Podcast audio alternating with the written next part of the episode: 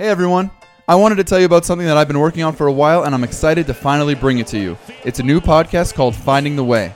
I'm Ryan Lavarnway, Olympian and Major League Baseball player with 10 seasons in the bigs. Over the course of my career, I've competed against some of the best athletes and toughest competitors in the world. Do you ever wonder what helps take these guys over the top? Sure, there are people that are bigger, stronger, and faster than everyone else, but more often than not, those are not the athletes that win or have the best careers. I think that what separates the best from the rest is mindset, their mental approach to preparation, to their goals, and ultimately to the game. In the first season of Finding the Way, I'll be talking to former big league teammates, basketball stars, Olympic gold medalists, an NFL Super Bowl champion, and a couple of mindset coaches, all of whom have been incredibly successful both on and off the field. We'll be discussing setting goals, reaching your potential, and leadership, as well as strategies for overcoming nerves, recovering from injuries, and getting out of a slump.